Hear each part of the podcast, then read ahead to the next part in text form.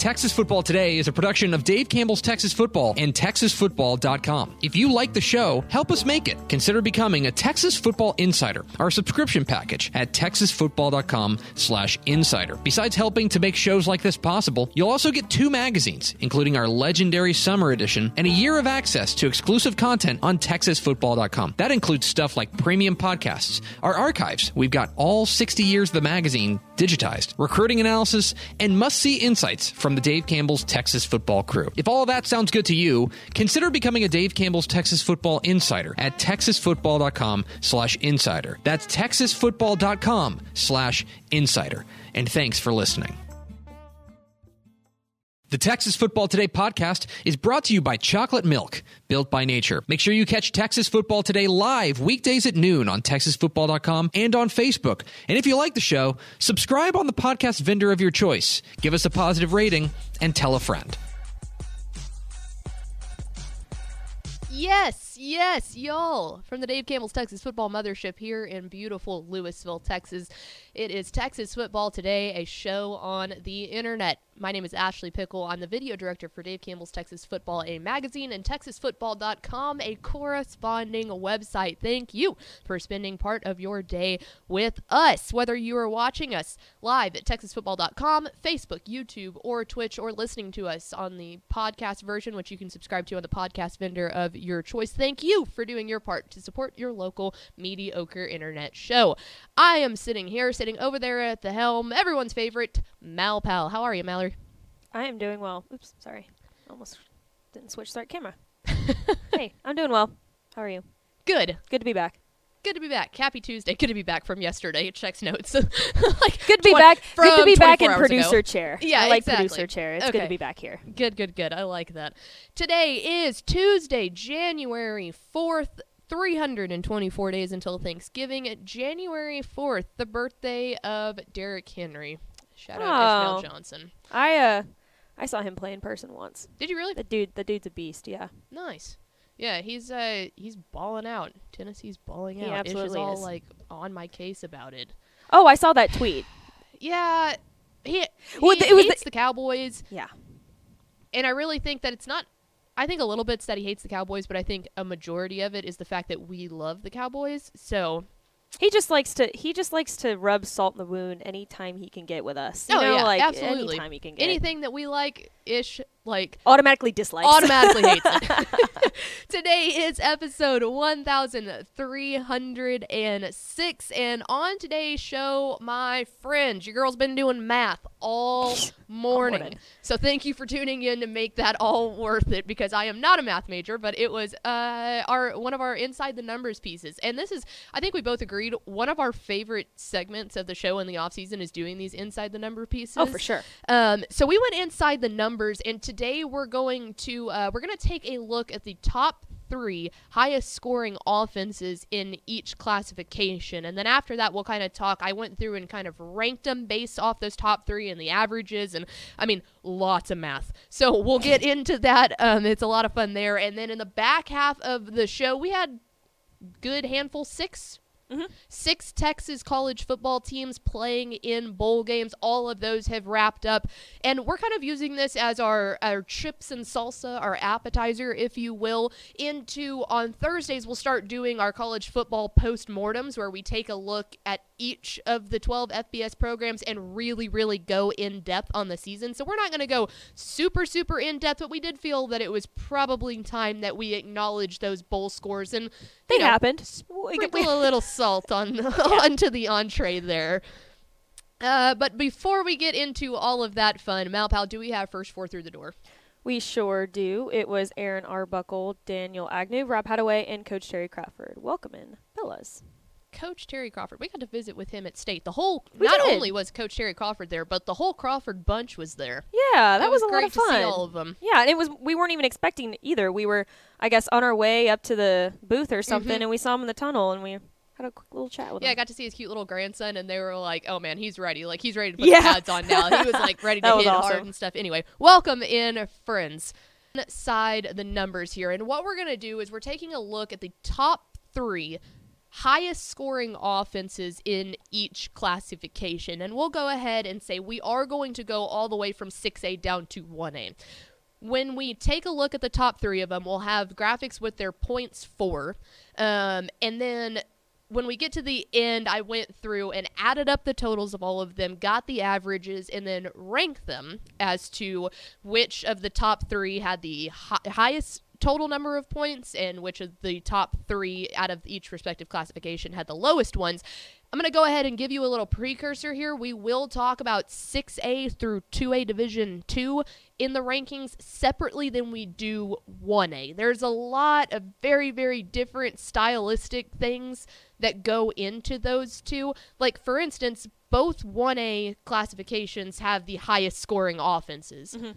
It's because they score a, A ton more. And you can make the argument, I'll go ahead and say this, you can make the argument that a lot of the teams and some of them, one of them was in the state cha- won a state championship that's in the top three.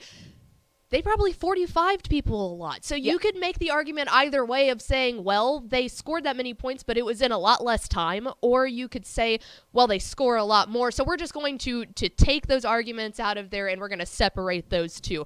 So let's go ahead and get into it here. We're going to start off with the largest classification. That is 6A, Texas football inside the numbers. Again, we're taking a look at the top three highest scoring offenses in each classification. In the 6A realm, it was the 6A Division 2 state champion in Austin Westlake. They put up 908 points on the year. I'll go ahead and tell you this. That was the largest number of points put up by an 11 man school in any classification. So 6A Division 2, we're just 6A is combined all in one for these purposes. Duncanville came up in second place, scoring 711 points, and then Lake Travis, district mates with Austin Westlake, um, put up 687 points. That point differential between Austin Westlake and Duncanville is kind of crazy. It really is. points. And when you think about the two teams, they're both super explosive. You know, they've Mhm. got great play playmakers on each team, but it's funny to look at the how much of a difference that is. Right, exactly. And those are two teams that obviously Duncanville played in the 6A D1 state championship, Westlake played in the 6A D2. So they were both state championship programs. And that's what's really crazy to think about it is yes, obviously Westlake and Duncanville played more games throughout the season than Lake Travis did because they got they played one more game than then they got knocked out in the state semifinal. So it's kind of that is quite interesting to look at because Westlake and Duncanville both played the same, Same amount of games, So right. you can't say like, oh well, they played more games than them. And obviously, there's a caveat to all of these numbers because some teams did play more than others. But yeah, I mean, for Westlake, 908 points. That was that was the largest total of points scored by any team in the 11 man classification. Yeah, that's crazy. Moving on now, let's go down to 5A Division 1 here. The top scoring team in 5A Division 1, well, it was the state champions in Katy Paetow Panthers. They scored 836 points on the year. Behind them, well, it was who they beat in the state championship game. College Station was 766 total points on the year. Obviously, our guy Marquise Collins racked up plenty of those points in the playoffs. And then finally, how about Amarillo Tascosa? The uh, they're coming in at 580 points on the year to round out that third spot in 5A Division 1. Moving on now to 5A Division 2. Our top three highest scoring offenses, it was the 5A Division II state champions in the South Oak Cliff Golden Bears coming in at 742 points. And here's where we kind of break the trend that we saw in those those first couple of classifications there you might be thinking, oh, yeah, well, clearly the state champions and the runner up are going to have more points than everyone. No, actually, that's Not not, the case. Um, Aledo comes in at number two in 5A Division 2 in the highest offensive production with 712 points. And then you find at number three Liberty Hill, and they were obviously who South Oak Cliff played in the state championship game and and they come in with 580 points. And so this is yeah the, here's an anomaly here. And so when I started to go through it I was like oh darn it. Are we going to have all the state championship mm-hmm. Contenders up here because again they play more games throughout the year. You play the maximum number of games that you can have in texas high school football. Right. but no aledo was just mollywhopping people i mean throughout the regular season until they met up against south oak cliff. And it kind of shows the differences. Obviously south uh, sock and aledo coming out of the left side of the bracket in region 1 and region 2 liberty hill made it there ha- not having to score as many points out of region 4 Yeah. So that was, uh, I was like, oh, okay, cool. We're not going to just get state champions here. Yeah. So that just shows you how many points Aledo was able to put up in the time that they were playing. And they obviously got knocked out in the regional semifinal. So they had two less games to play than Three. three less games because to they play yeah, they South Oak didn't Cliff play and Liberty Hill. regional final, state semifinal, Yeah. or So- yeah, yeah, yeah. or state championship. So Yeah. yeah, Aledo That's was really putting people on considering they had three less games to play. So there is 5A Division 2.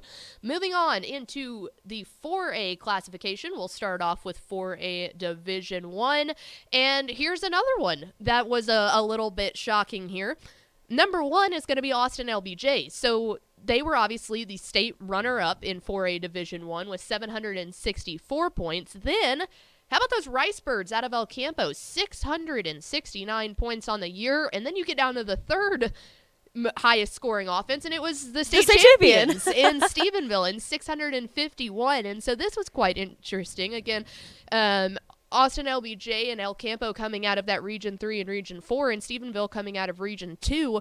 And that was, I mean, that really shows how productive El Campo was because they were with Ruben Owens. I mean, during the regular season, I saw their game against Boerne Champion, and I mean, mm-hmm. they're laying 50, 60 burgers almost every single week. Mm-hmm. And then Stephenville comes out of that region too, where you've got Argyle, Melissa, and it's like a, a ton of difficult, difficult competition that are more of those who's going to be the first one to get to 21 point type of games Yeah. rather than LBJ when it's like, let's just straight up outscore people. And mm-hmm. so 4A Division 1 was another one of those wild ones where, yeah, your state champion, well, they're third on the list out of that entire 4A Division 1 classification of outscoring people. Yeah, that's an interesting point. It really depends on just where you are as a school Mm-hmm. and who else is in your area that really determines these kind of numbers, you know? Well, yeah, and I think it, it says a lot about the style of play, too, because you're kind of noticing, obviously, like these spread teams have a lot of points, Points. scored.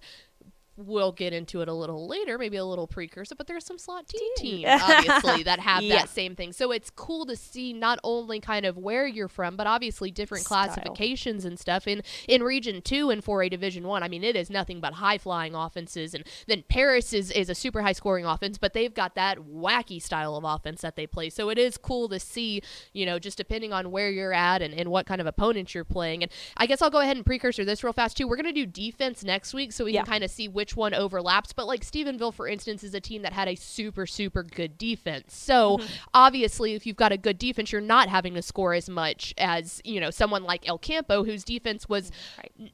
very good, but not near as good as their offense Right. was. Moving on now to 4A Division 2. This is Texas High School football inside the numbers. We're taking a look at the top three highest scoring offenses in each classification. 4A Division 2, now it's the state champions in the China Spring Cougars. Major Bowden led that offense to 714 points on the year. Following them, well, it was the state runner up in the Gilmer Buckeyes. Brandon Tennyson leading his offense to 705 points. And then, how about that? Stand up for the Coastal Bend area. The Sinton Pirates, man, they were humming this year. 634 points on the year to round out for a Division 2. Then we move on. 3A Division 1, taking a look at the top three highest scoring offenses. Brock, the state runner up with 782 points on the year. How about those Lorena Leopards coming in as your state champions with 760 points of total offense on the year? And then the Mount Vernon Tigers, 707. This classification was one that I noticed. Like, we talked earlier about how Westlake was almost 200 points above number 2 Look how close this is. I mean, 700. Yeah. that's 22 point difference between the two state champions and it's like or the two the two teams that played in the state championship in Blo- Brock and Lorena and it just shows I mean we thought that that was going to be had a chance to be a super close game and stuff you don't realize like genuinely how close that is until 22 points. I mean, that's Right. that's minuscule when you take a look at the scale of we're in 700s right, Right. here. We're pushing 800 points on the season, and that's just such a minuscule number compared to the grand total there. Right. Moving on into 3A Division 2. The Franklin Lions. And how about there you go. There is that that slot team Mafia. I know you're a member of the slot T Mafia there. I am. But 911 points. That is insane. Like I said, oh, you know what? I lied. I definitely lied.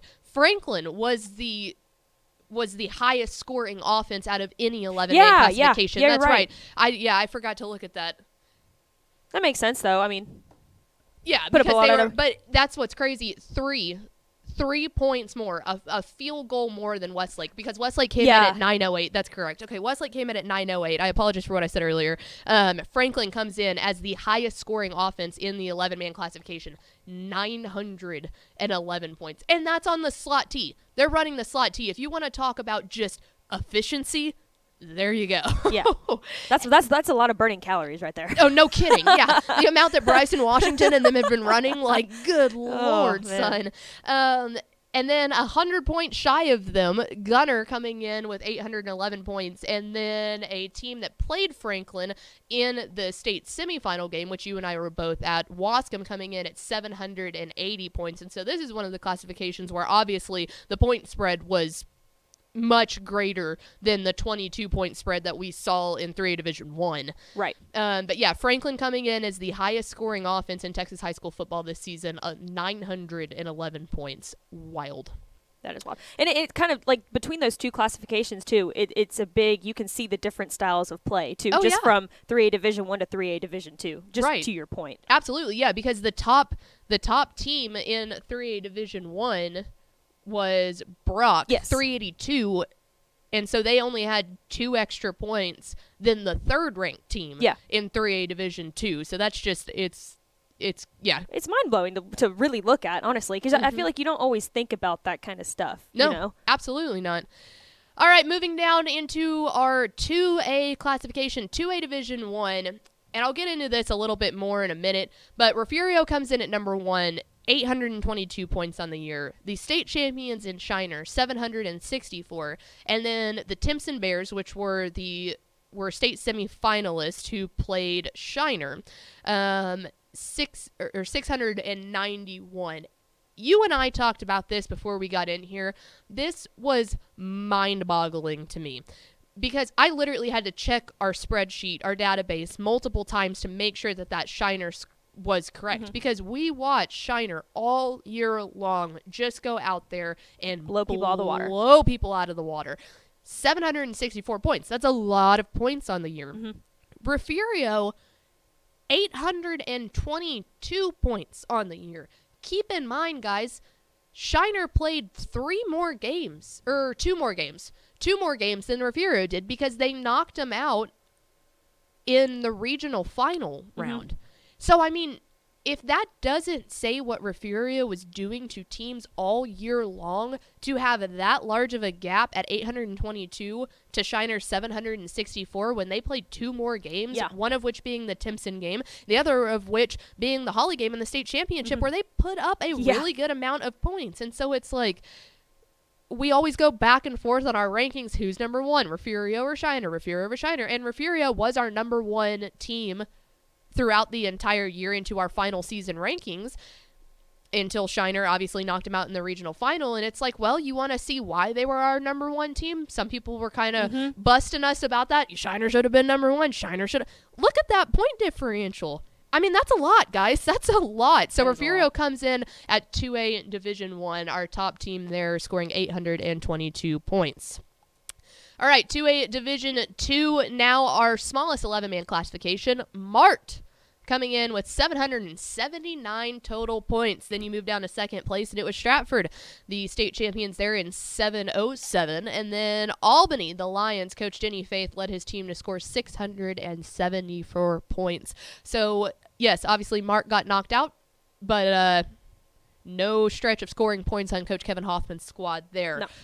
Now, Malpal, finally, we get down to our six man classification. And yes, both of these have scored more total points than any of the 11 man classifications, but that's to be expected. The number one team in 1A Division 1, well, it was the May Tigers with 1,001 points on the year. Then you go down to number two, Spur at 813. And then, how about those Rankin Red Devils at 797? Moving on now to the smallest classification in UIL football, 1A Division 2. It was the Strawn Greyhounds. And yes, they were the most out of any Texas high school football team, 1,083 points on the year. But like I said, we did split up. They were the most out of six man football, the most out of 11 man football was the Franklin Lions in 3A Division 1, um, 3A Division 2, rather. I really think it's more impressive that when you look at numbers like these, Strawn putting up that much, Mm-hmm. and you know they've been such a dominant team all year, and the fact that they've even 45 people at some point that And they, they can, can still still put up up. that, I think that says a lot too. And Yeah. I think that's more impressive if you ask me. Yeah, no, I mean, you're absolutely right. Motley County rounds it out second place there, 936, and then Richland Springs with 813. And so there you go. There's a look at our Texas high school football inside the numbers top three highest scoring offenses. Um, I did go through and rank them all. I'll just tell you number like the highest scoring classification out of 11 man ball was 3A Division 2. They had 2,502 total points out of their top three.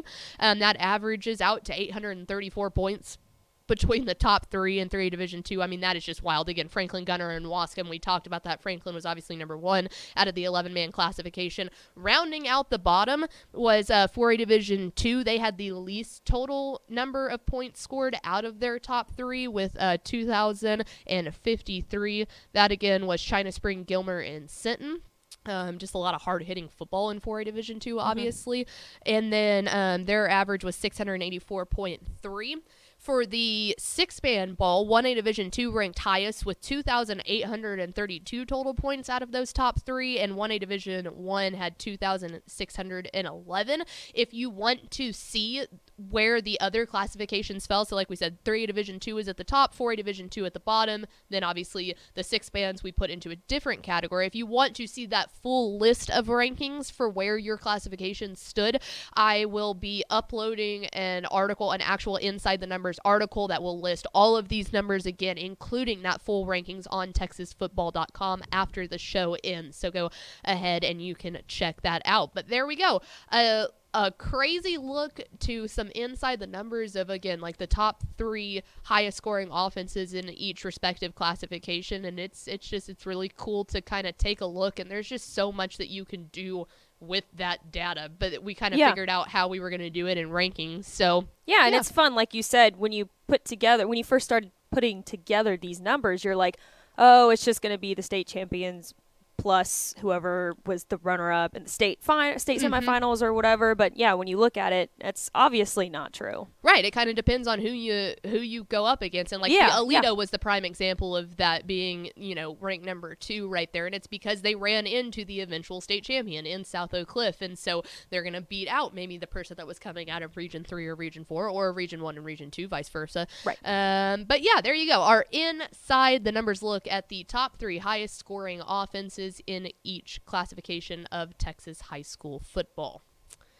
We are Texas Football Today. We're here every weekday at noon talking football in the Lone Star State. We hope you will consider becoming a Dave Campbell's Texas Football subscriber. You can do that at texasfootball.com slash subscribe. A year's worth of online content, two magazines. You can um, be a Texan Live subscriber. I mean, there is just... This place is like a content factory machine that really is. just it doesn't people always ask me like what do you do during the off season and i was like football Oh, we still do football. more football. football does not stop around these parts. So if you're a person that needs your football fix at all time, texasfootball.com slash subscribe. All right, Malpal, one more thing that we're going to do today, and I kind of precursed this earlier, but if you're just now joining us, we're going to take this as our, our chips and dip, our appetizer into what some of our Thursday shows will look like. For those of you who are just joining us, every year after the college football season, we start doing college football post-mortems where we go into each of the 12 FBS programs and we hardcore break down every part of their program and we do a different one each week and so we'll make our way through those. So, before we get there, we do want to kind of put a bow on the end of the season and wrap out the six Texas college football teams that made it into a bowl game. All of those have elapsed. We don't have anyone in the national championship. So we're nope. just going to kind of go through, do a quick run through of scores and break down kind of the winning games, and then we'll kind of set you up for our postmortems that will start on Thursday. So, Malpal, what do we have up first? Up first, we're just gonna we're gonna kind of go in order of when each bowl game, and I do want to point out eight Texas teams actually made were eligible eligible for a bowl mm. game. Um, however, Texas A&M and SMU were unable to play due to COVID issues, but uh, we're gonna we're going to recap the rest of them, the rest six. So up first, we're gonna do the New Mexico Bowl. Fresno State beating UTEP 31 to 24, and I just want to give a quick shout out to UTEP. We all love UTEP, and they've had such a great season. This was the first time that they actually made a bowl game or participated in the postseason since 2014. So wow, um, and they actually came into this game as an 11 point underdog. So mm-hmm. they definitely covered the spread. Hey, good teams covered the spread. Great teams covered spread, baby. Absolutely. And so you know, th- th- it was close. It was a pretty close game all the way through. Uh, UTEP had a, a disastrous fumble um, on their last possession of the game. Of course, ending the game, so mm-hmm. unable to. And I think this game actually played the last day of state championships. Yeah, so I had it on my computer watching it just to kind of follow along while also watching a I don't remember which one it was. It was six a six A game, I'm sure, but I was just like, there's too much going on there's right too, now. I can't do this. yeah, and then obviously I think Jacob Cowing is leaving UTEP now, but I mean, yes. what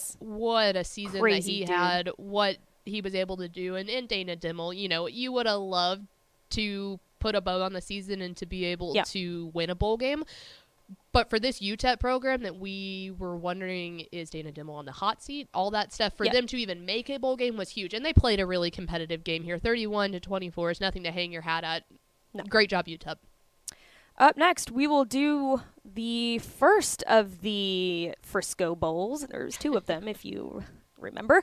The Tropical Smoothie Cafe Frisco Bowl. San Diego State beating UTSA 38 to 24, and I I think that this was just too much for UTSA too fast. And they had just a remarkable season. They only had one regular season loss, of course, to UNT that last regular season, and they, they cap it off with a uh, conference championship win over Western Kentucky. So, really, it was a great season for UTSA. I just really think that it was just too much too fast for this team, but they'll definitely be back. They're they're on the the come up for oh, sure. Oh yeah, yeah. Frank Harris had a really good game in this uh-huh. one. He threw the one interception, which which obviously hurt when it got down to to that time. But it was you know it was one of those things. They're down at halftime. You're hoping that they can turn it around, uh-huh. come back a little bit, and and realistically, I mean, in the second half, they just started kind of.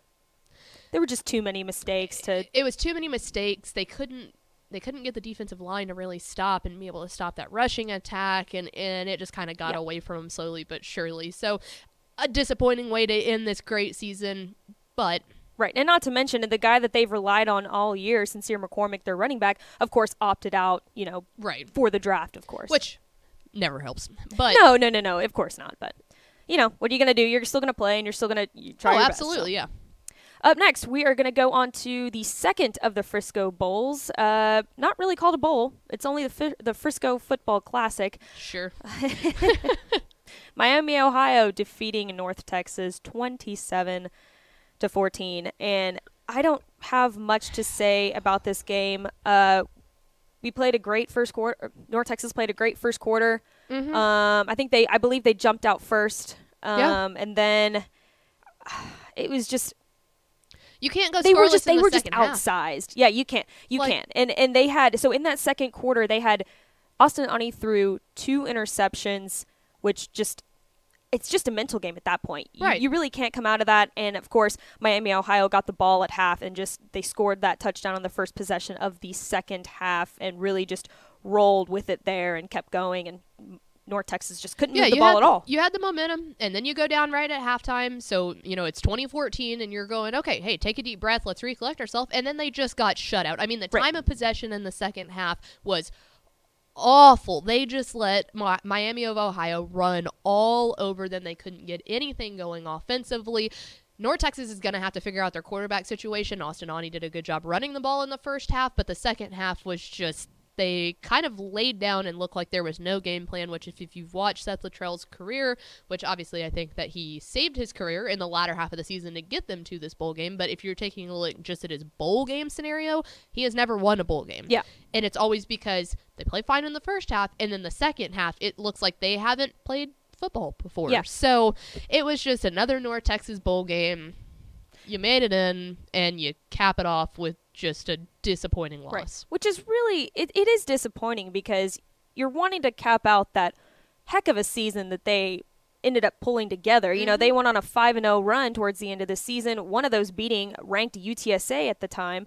Yeah, you You're all going into this in the world. You're going into this Miami Ohio game with a lot of momentum and then You're they- basically it's basically a home game. Right, and then they let these mistakes that they make early on determine the rest of the game, which is which has really been the story for them all year. Yeah, So, they just there. There's a lot. We'll get into it, but I'm gonna Yeah. tell you now. They got to figure out a quarterback situation. yeah, yeah.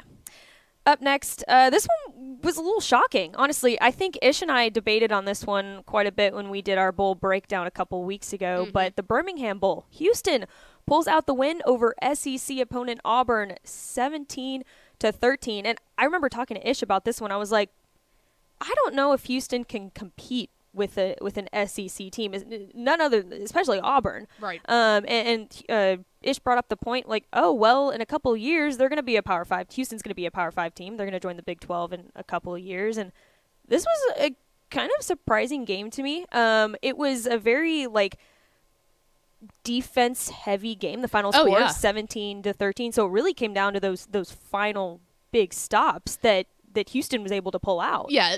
First off, offensively, the connection between Clayton Tune and Nathaniel Dale wa- Dell was spectacular all Right. game. I mean, that 150 yards receiving for Dell and and Clayton Tune had a great game. He threw the one pick, but I mean, 283 yards in the air. Um, Alton McCaskill had a good game, almost uh, almost 100 yards of rushing. But what really here's the stat that I think got looked over that like everyone they held Auburn to four and fifteen on third down conversions. yeah. Like that's huge. That They could not defense- move the ball. No, and and it was one of those things. This was a team that we were looking at at the beginning of the year after they lost to Tech and going, "What a loss of a season this is going to be." And they turned it around. But that defense really, really stepped up in this game. Yeah. And uh, yeah, I was pleasantly surprised. And that's one of those things. It's a bowl game. It doesn't. You don't need style points at that point. You're not trying to make it. They No. weren't trying to make it into the playoff. They weren't trying to do any of that. 17 to 13, you rounded off, only allowing four four four third down conversions. Good on you, Yeah. Houston. this was a this was a game where the defense the offense didn't have to do much No. to win. It was really all about the defense in this game and they uh, kudos to them. They really stopped a a pretty good Auburn team. Oh yeah, that I think. And- absolutely. yeah, there was nothing. And anytime you can stop an SEC opponent, like that's that's reason to puff your chest out. You know, Right. I mean, it looks good for recruiting too. I mean, Oh, down in that. Houston area, I mean, I think really they're going to be able to start pulling and competing with teams like Texas A&M and Texas down and in you're that. to be that in the Big southern- Twelve. You know, exactly. Like, I mean, this is a, this is a statement win for this, even though it's only just a bowl game and it, it happened early on. This is really, I think, a statement win for this Houston program all around. completely agree. Up next, we have the Liberty Bowl. This one was. I don't have no words for this one. I can't even pull words together to The describe Joey this one. McGuire effect. The, God, Texas Tech just completely destroys Mississippi State 34 to 7 and it's funny when you look at this score you're like man Texas Tech must have jumped out early and just kept scoring and maybe Mississippi State scores you know in the last couple minutes of the game when Texas Tech has their uh, has their starters out but no the score at halftime was 13 to 7 yeah, so Texas Tech jumped out the second half and just completely took full control on both sides of the ball and this to, to win this bowl game. And it was a, a fantastic statement win for Texas Tech as well. this may be me just making up conspiracy theories over here. Your local conspiracy theory girl. Um, but this to me, when you watch the way that they came out in the second half, that felt like they were playing for Sonny Cumby. Yeah. You're absolutely saying. right. I mean, they know for a, he he stayed. I think it was a big credit to Joey saying, you know what? No, I'm gonna I'm gonna sit back. I'm gonna let y'all finish your season. I'm gonna cheer. I'll be your biggest cheerleader, but I'm not gonna come in and try and take over. Sonny Cumby had this offense figured out. He stepped in when they needed him most. They won the next game after Matt Wells had been fired. He walks in with the uh, the big old chain on him. You know, Uh-huh. it was like I feel like he was like, hey guys, there's a lot of assistant coaches that are leaving too. It was kind of this group's last chance to play together, play as a family, and it felt like they took that and just ran for it. And like I said, obviously the rushing attack was unbelievable Yeah. for Texas Tech. Who thought that we would ever have been saying those words? But I mean, they had two guys go for I mean a combined average of, of just over hundred yards, and it was Right. like I felt I just felt like Sonny Cumby, Joey McGuire, I don't know who it was, but came in and said, "Hey guys, this is my. La- I think it, it's got to be Cumby. This is my last chance as a Red Raider. Let's go out there and do it." And I mean, they just came out like a bat out of hell in in the second half. Yeah, absolutely. And um yeah, I mean, this defense this was the Mississippi State had not scored more or I guess what am I trying to say? Mississippi State this is the lowest point deficit that Yes, Mississippi State has been held to all year. all year. So huge statement for this Yeah, Texas this Tech is a defense Mississippi and team that beat A and M earlier this right. year.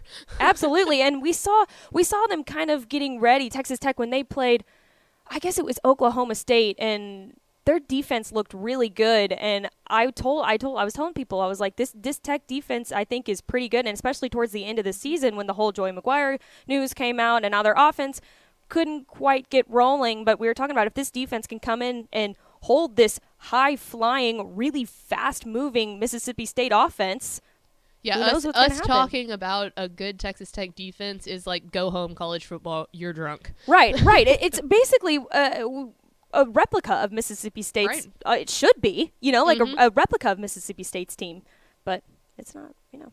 All right, moving on to our last matchup. It was the Sugar Bowl. Yeah. Baylor beating Ole Miss 21 to 7 and I just want to come out and say this first. I don't want to take anything away from this Baylor win because it was just an incredible win. Baylor's defense as always just really looked They were such a good. good, unit, man. They are they just looked stout. They looked like they knew what they were doing. Mm-hmm. And and I have to throw it out there, of course, star quarterback Matt Corral Yeah. got hurt during Man, the first hurts for that kid. quarter. It does. It really does. And especially when there was all this talk about him opting out, but he wanted to finish out the season with his guys because he's all Mhm. about loyalty and stuff. And then he, you see him get hurt in the first quarter. It, it Literally, the internet exploded about the the uh, the morning of. right, right. It, it was, it did hurt to see that. But and then they throw their freshman backup Mhm. quarterback in there, and Kid can sling it kid- a little bit, He can sling it, but It's that's a just- big stage. Right. It's a big stage for a guy that I don't think he had started all year. Now, I haven't followed Ole Miss football as much, but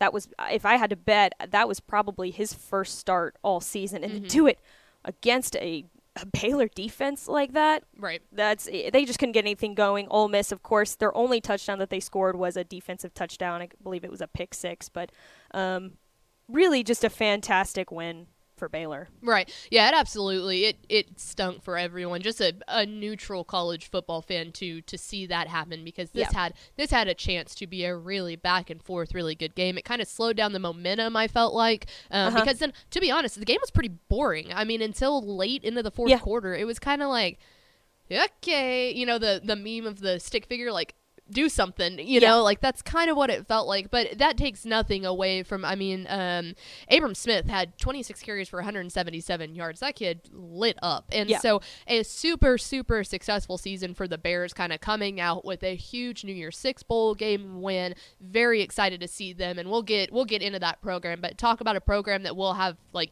good things to say about. Yeah. The Bears are going to be one of them, and what and what they did to go finish out that game and, and handle through adversity and all of that has been it's been spectacular. Absolutely. All right, Malpal, I think that does it. There's our recap of the Texas college, the college football teams in tech in the state of Texas that played in bowl games. Like we said, SMU and um, Texas A&M were bowl eligible, but due to COVID-19 protocols, they were not able to play their two bowl games, so their season have officially come to an end. But that was just kind of our uh, chips and dip. We will continue as the offseason goes on to break down, and I mean really in depth, every phase of the ball, break down these college football programs. But for now, there's a little recap and kind of the bow on the end of Yeah. the season. All right, now we head over to Malpal at the helm for America's favorite segment, Final Thoughts. Um, we will actually have a Republic of Football podcast tomorrow where we're going to basically do what we did here. We're going to recap uh, the six bowl games that took place. Um, and something a little different, I had put out a post on the Republic of Football, or I guess the DCTF College Football account, um, that we're going to do a little bit of a mailbag segment, where Mailbag Wednesday, if you will. Um, so go find that. I don't, I think the Twitter handle is DCTFCFB, Yeah, which like is the college college football. football. Yes. Um, CFB. So go find that graphic. I'll of course retweet it on mine again today as well. But go find that graphic. Either reply to it with your question that you want us to answer on tomorrow's episode, or you can DM it. Um, it- it's just a, something a little different to Oh yeah, cap out the rest of the year. I mean, we figured that since these bowl games, you know, UTEP happened two weeks ago, we're not going to go super in depth Right. with each bowl matchup. So if you got any questions to round out the end of the college football season, go ahead and shoot them our way. If, you know, of course, we focus just on college football, but if you got other questions, maybe we'll get to some at the very end. oh yeah, and this is a real good time too. If you haven't uh, ever really been able to interact with Mike Craven, our college football insider, this is He's a, fantastic. Yeah, this is a great time to do it. Like he's a guy that if you have a question, he will answer it completely honestly. Yes. He will not BS you. No. So His uh, Twitter handle is at Craven Mike if you want to go harass him on Twitter. Yeah, and he actually fill his mentions up with questions. he just put out he had a one-on-one with the new SMU head coach Rhett Lashlee, the Yes. coach that came over from Miami. Um, he had a one-on-one with him a couple weeks back. It was during state championship Yeah. week. Um, but he just put out his story, and it is awesome. If you haven't seen it, uh, TexasFootball.com, go to the college tab, and you'll get to see it. But yeah, he caught up. I mean, straight up him. Lashlee, one-on-one head head FBS coach. So go check out that. He also did one with uh, TCU's new head coach, Sonny Dykes. So go check that one out too. He's done a fantastic job with those. yeah, those are super, super interesting to see and Yeah. kind of get you a, a little bit of feel for what we can expect to see in those programs heading into the 2022 season. That's Yeah. still weird to say. All right, well, that's going to do it for us. Thank you for spending part of your day with us. Like us on Facebook, facebook.com slash Dave Campbell's. Like us on, follow us on Instagram, instagram.com slash Dave Campbell's. Subscribe to our YouTube page, youtube.com slash Dave Campbell's TF. And follow us on Twitter at DCTF. And of course, you can see all of our work on TexasFootball.com. I guess we don't have to thank anyone because it was just the two of us. So thanks, Malpal. Thank you. For Oh, thank Malpal, you. I'm Ashley Pickle. Vince Young, please come get your Player of the Year trophy. We will see you tomorrow for some Cruton with Greg Powers on Texas Football Today.